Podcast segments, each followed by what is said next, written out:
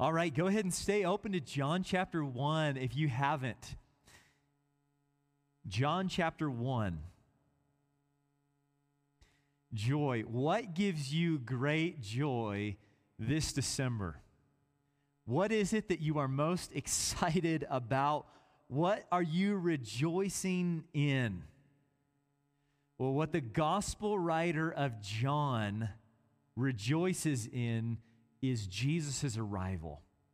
And he does it in a very poetical way. This is not exactly a poem, but John chapter 1, verses 1 through 18, is what we call elevated prose, right? Not quite a formal poem, but it, it beautiful words. And John has especially chose words inspired by the Spirit of God, which, I mean, what poet and songwriter would not want to be inspired by the Spirit of God? But right here, John's words are magnificently creative and eternally true about who Jesus is. But today we're going to get to what he does. John's already told us some things in power and beauty about Jesus. One, Jesus is pre existent, that he existed before time, before, before this whole world was created. Jesus was there, and St. Nicholas puts it this way for us there never was a time when Jesus was not. He has always existed as the second person of the Trinity with the Father, with the Spirit. You know, that's one of the what's one of the most neglected truths of Christianity. Many Christians don't believe that. When Jesus came, as, as, as John said and is saying that he came, John's also saying he's always existed. Jesus was not created 2,000 years ago. He took on flesh 2,000 years ago. Very important. But John's already told us he's pre existent, that he is truly God. He is God. And that, and that as God, He created everything. As He steps into creation, He is stepping into the very things that He created. And that in His incarnation, He is the life giving light. What we just read about, that He brings us back to the garden, into fellowship, into life with God. Well, this morning, John's going to keep going, talking about this light this light. Look at verse 9 with me. John tells us that the light finally, the light finally arrives. Finally arrives. The true light, which gives light to everyone, was coming into the world. Luke puts it differently. He actually describes the nativity, the scene in Bethlehem, the night that Jesus was born.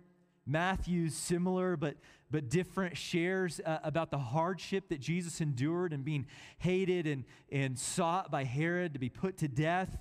But right here, John puts it this way that the light was coming into the world, and he gives the light's purpose right at the beginning. What kind of light?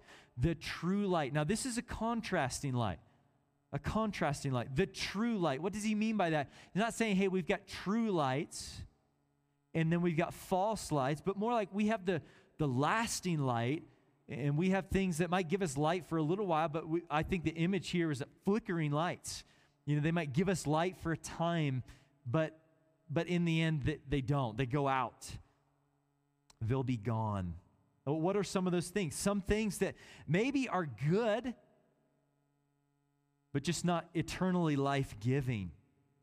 Think of, think of self helpisms um, think about uh, working out and diets. They're good. They're good. Think about things like meditation that are popular today. Whatever it is, some things in particular, there's a thinking in Americans about uh, connecting to the energy of creation, but it gives us no relationship with the Creator, right?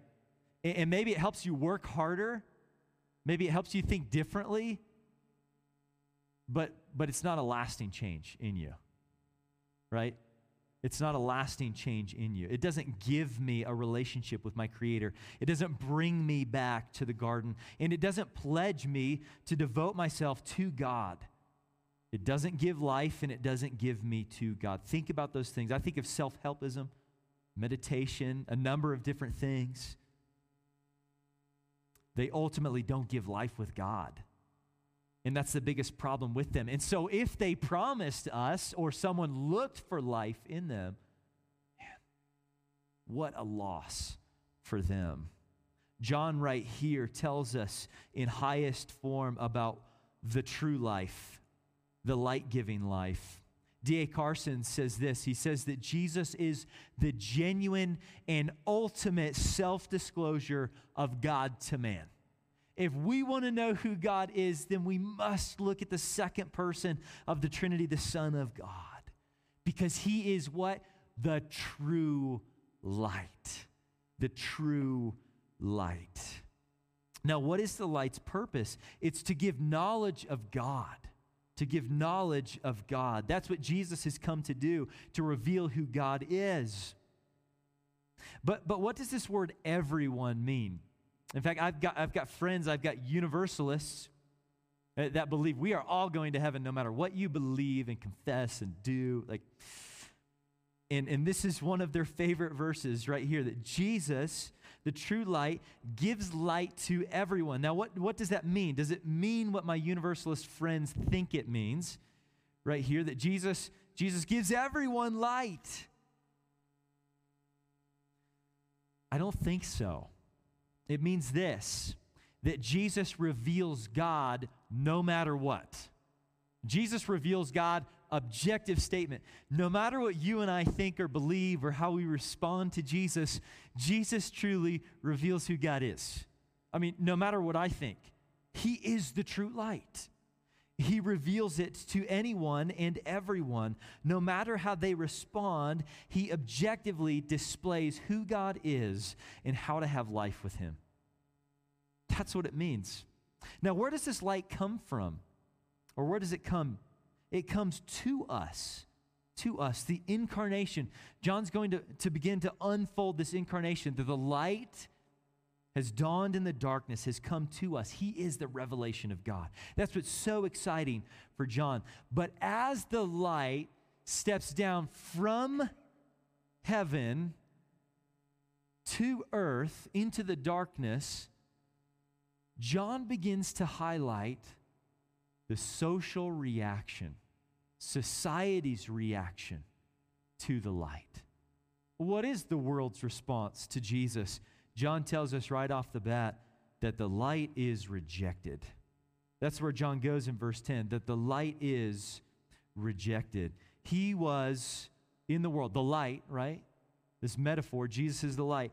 He was in the world, and the world was made through him, yet the world did not know him. He came to his own, his own people did not receive him.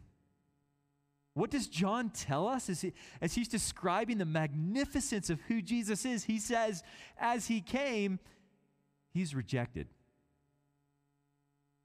As he's exulting in Jesus, he has to confess and admit that Jesus is rejected in two ways. The first way is this that the creation rejects its own creator.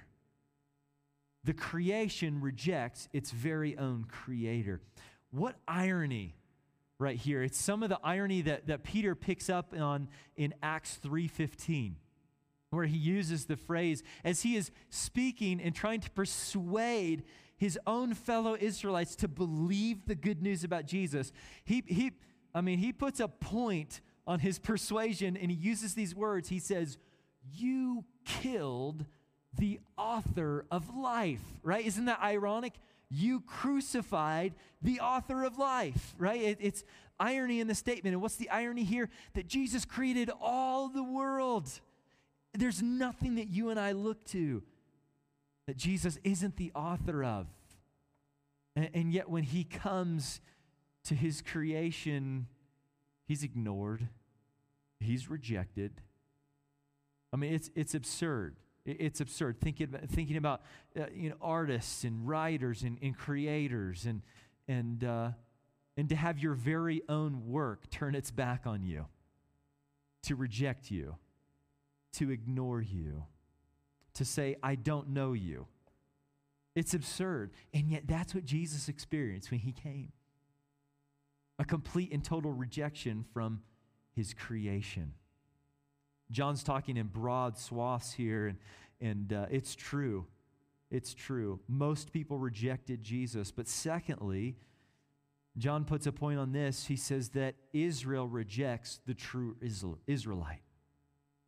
Jesus is a Jewish Messiah. He comes from a people. Matthew and Luke highlight uh, lineage that goes um, from Adam through Abraham through David. He is distinctively from a Jewish lineage. The prophecies about him are specifically Jewish prophecies about a Jewish king who would come and save them and impact the whole world. But when this Savior shows up, when this light arrives to his people, his people ignore him. They reject him as well. And in fact, um, it's emphatic. Jesus didn't just lose the election for this Jewish Savior title among, among the thinking and, uh, of the Jewish people, but they executed him. They wanted him gone. Right? Now, John doesn't write this for you and I to pick up some anti Jewish sentiment. It's just a theological point that John needs to make. Jesus was wholly and clearly rejected, even though he came as the light. He reveals the light of God to everyone, but most people rejected Jesus. Why does John share that in such a beautiful poem about Jesus' incarnation? Why? Because this is the introduction to John's gospel. And, and here's the um, the technical term for this. John, as an author, is using what we called omniscient audience. He's letting us know right at the beginning what the conclusion is. Who is Jesus? He's God. He created everything. He's the second person of the, of the Trinity.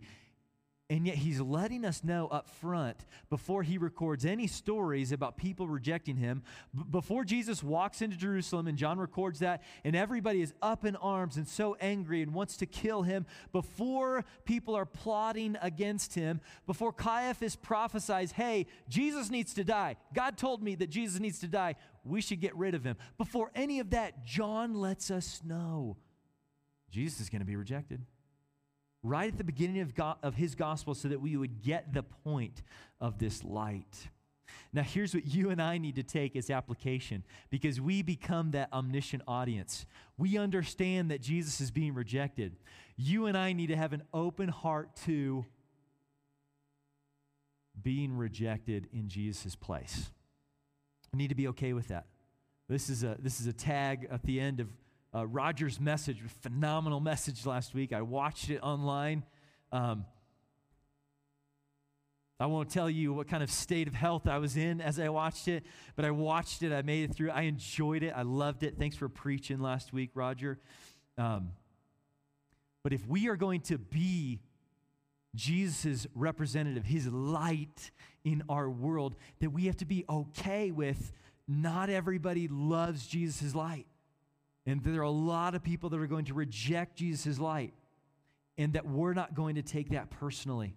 Because right here in John chapter 1, he tells us that Jesus is re- rejected outright by most everyone who should have received him. And so you and I, as a church, can celebrate in the way of the cross that we chose Jesus to follow him and that his light is going to be reflected through us and that we pretty much expect that we, when we look at the rest of the world, no one's going to celebrate that you chose Jesus' cross too.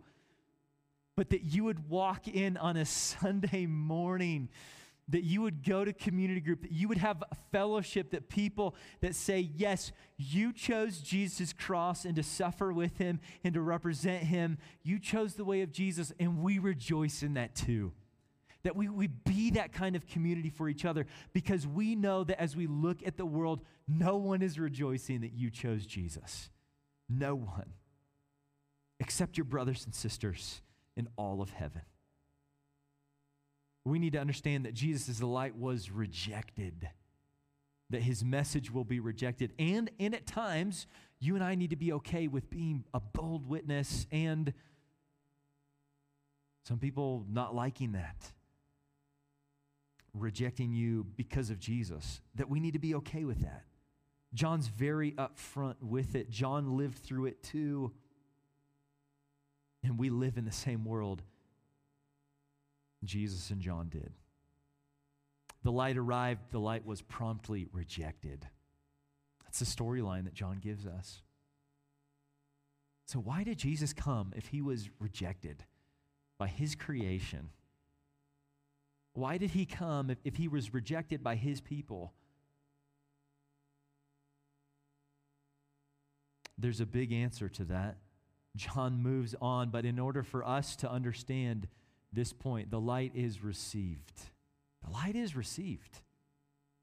Broadly and mostly rejected, but the light is received. But in order for us to understand this, we have to understand a, a poetical term, a chiasm, which stands for the Greek letter X. When we transliterate, it transliterates English to X. And essentially, it's a literary term where an author is going to build to some point and then we'll, we'll move away from that point by repeating exactly what he just said. That's what John is doing all through verses 1 through 18, right? So for you literary buffs, you're going to love this, right? And for those of you that aren't, hang with me for just a minute because we need to see that John is making one main point in verses 1 through 18. And yeah, we've carved this out into four messages, but there's one main point that he's making. One main point. Here's what a chiasm does a chiasm is uh, it builds, like I said, kind of like half of an X. Oh, there we go. Nice definition of a chiasm. Repetition of any group of verse elements in reverse order, such as rhyme, scheme. So you're going to see a build, right? Where we are moving towards something and then away from something. Here's an example Matthew 11, 28 through 30, which, if you didn't grab a book, Gentle and Lowly, we want to give one away to you. If you already have this book, we still want to give it away to you right? But it's based on these verses right here from Matthew 11. Here's the chiasm. You have the first line A Come to me, all you who labor and are heavy laden. Right? Here's Jesus' invitation Come to me if you've got a burden. B, and I will give you rest. His promise to you take my yoke upon you. Right? We're building to this. C, Jesus' revelation about his very own heart and learn from me, for I am gentle and lowly in heart. And you will find rest for your souls. He already said that, but he's repeating it, right? These two lines B are parallel to each other.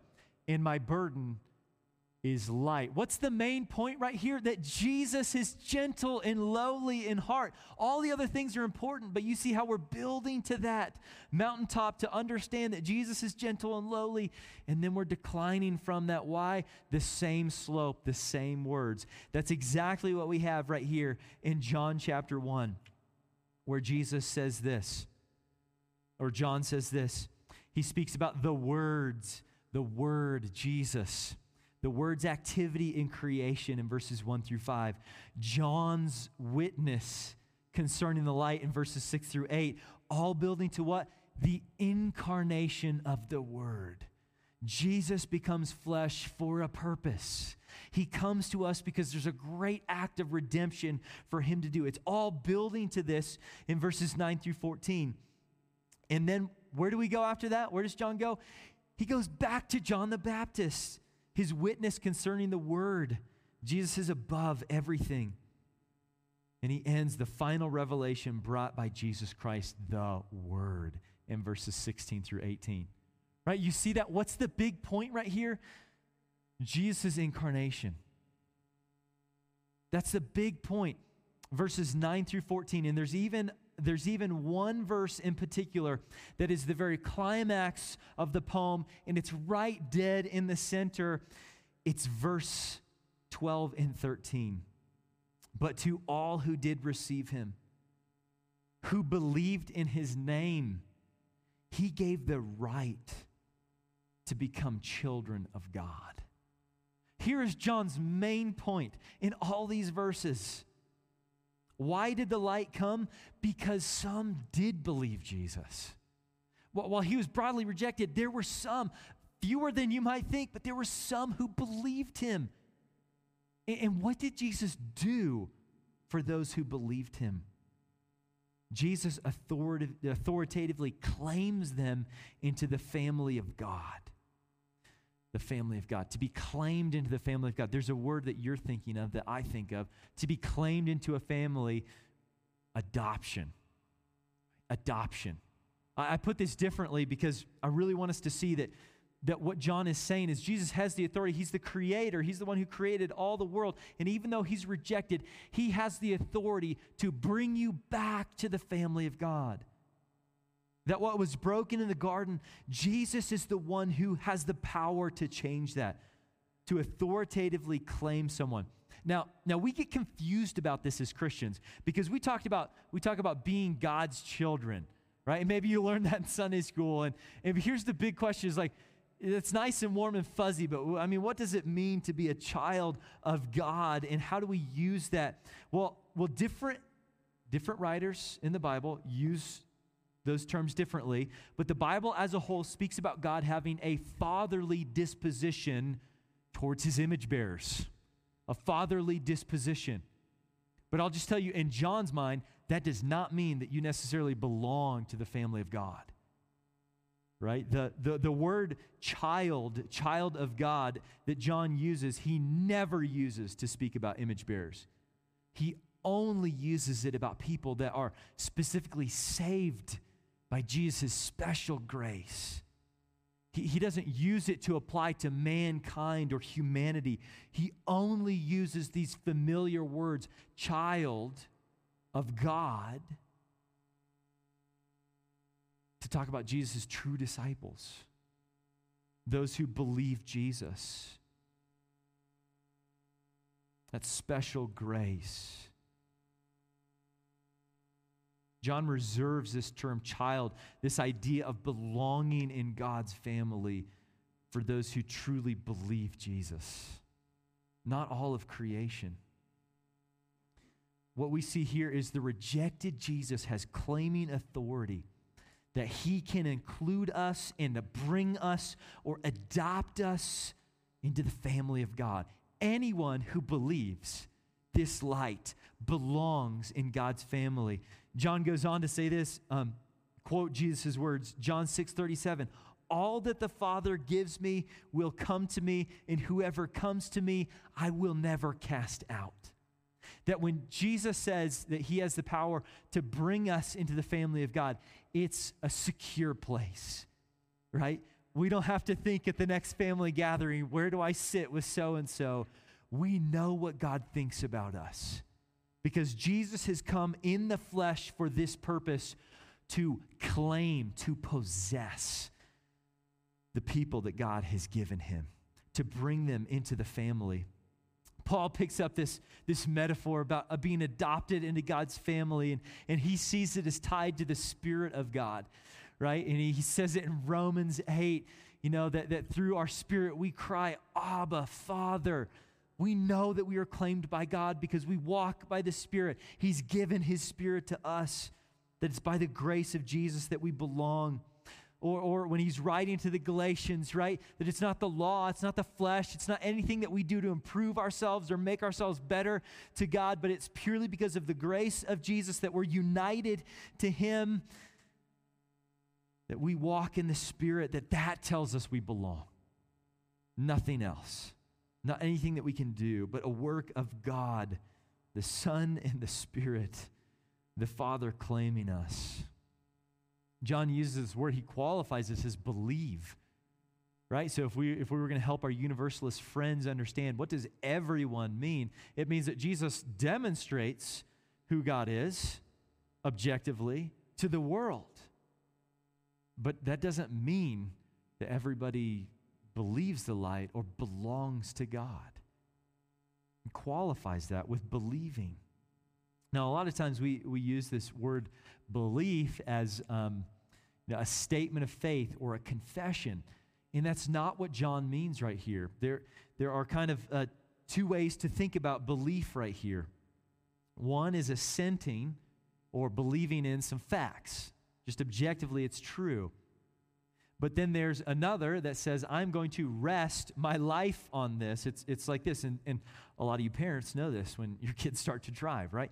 You could, you could be talking to somebody and, uh, and you could say, oh, so and so is a good driver, right? And uh, that's your confession of them. Uh, maybe it's a friend, you know, it could be they're a good driver. And you can say that, and it sounds like you believe that because that's a confessional belief. But it's a whole nother thing to actually get in the car with them, to entrust your life to them. It's a whole different thing, right? To rest your life upon it. Right here, John is saying, for those that rest their life upon Jesus, who believe in him, right? And not just willing to confess his name at the appropriate time. And I'm not, I'm not putting confessional belief down. Confessional belief is very important. But we are talking about, here's the theolo- theological word, a definitive belief. It defines you, right? right? It is the test of whether you actually believe these words that you say or that you hear. The getting into the car defines whether you actually believe that person is a good driver or not, right?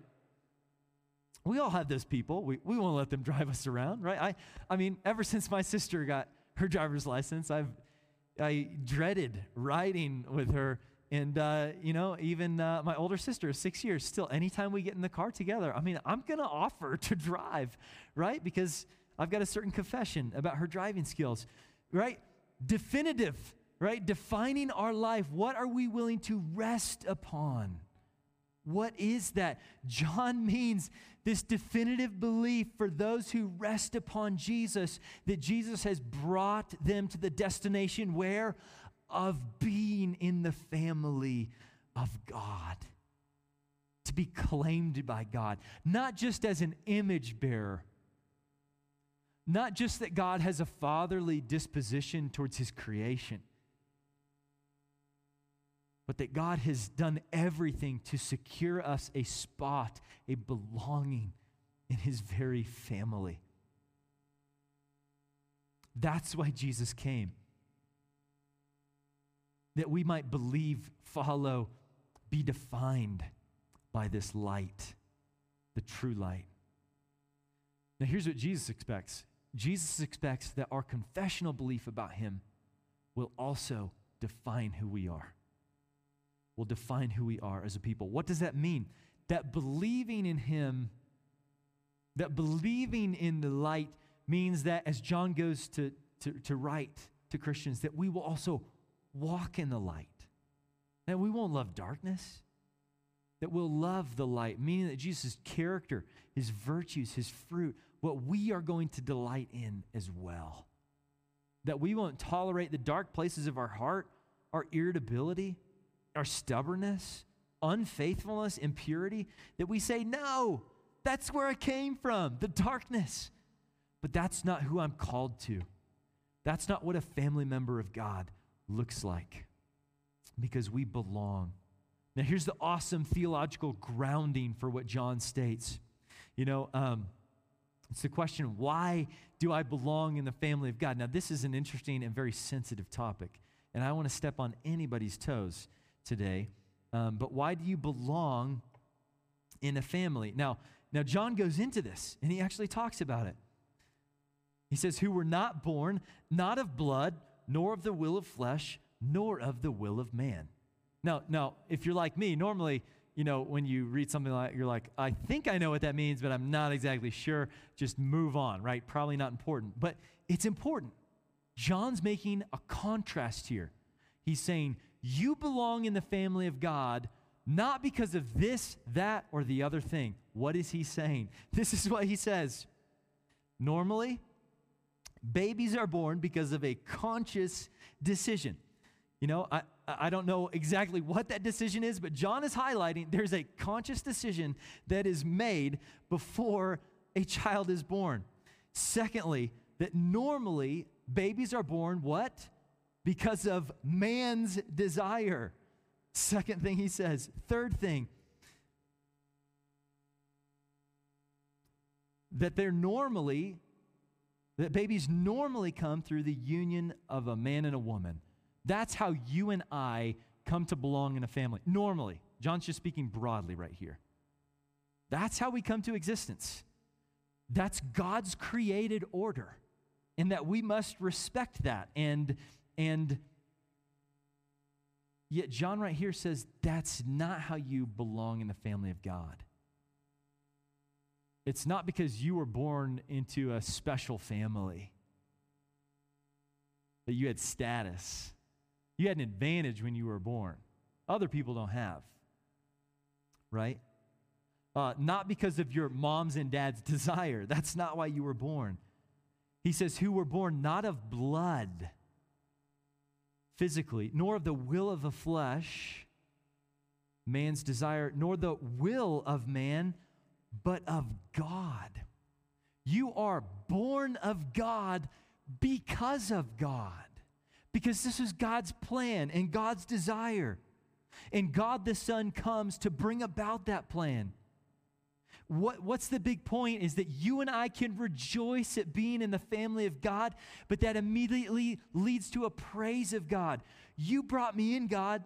It, it was not anything that about me, like, like you were the beautiful baby, you know, at, at the hospital that day. No, no, that's not why.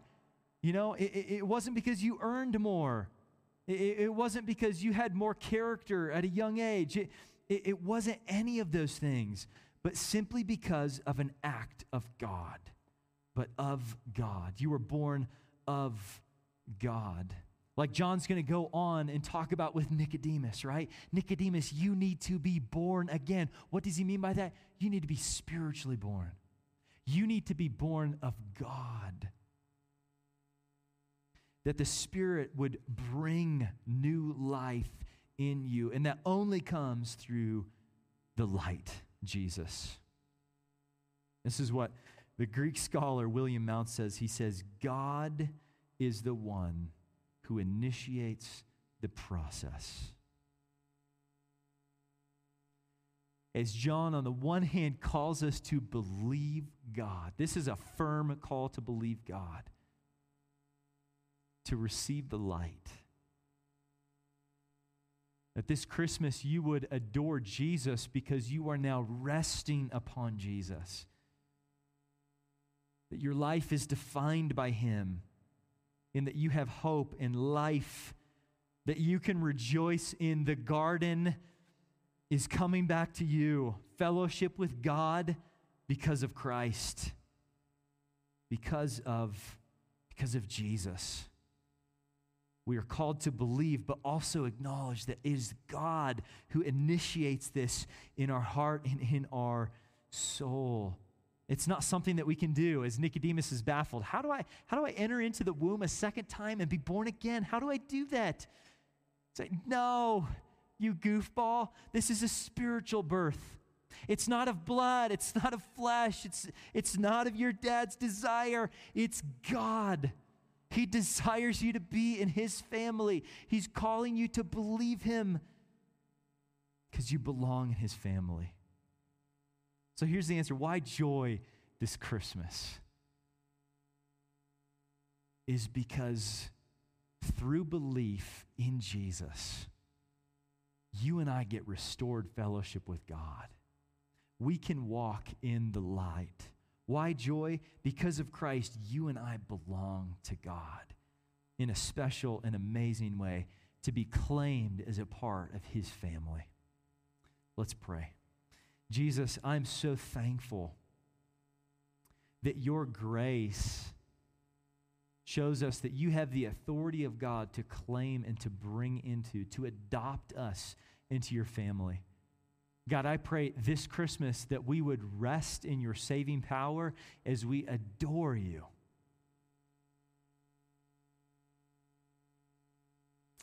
That even though your first coming was humiliating to be rejected, it was good and perfect for us that we get to be called a part of the family of God, claimed by you because you were humiliated and rejected. You were rejected, we were accepted. We praise you that you took up this mission and this call. that we could have fellowship with you.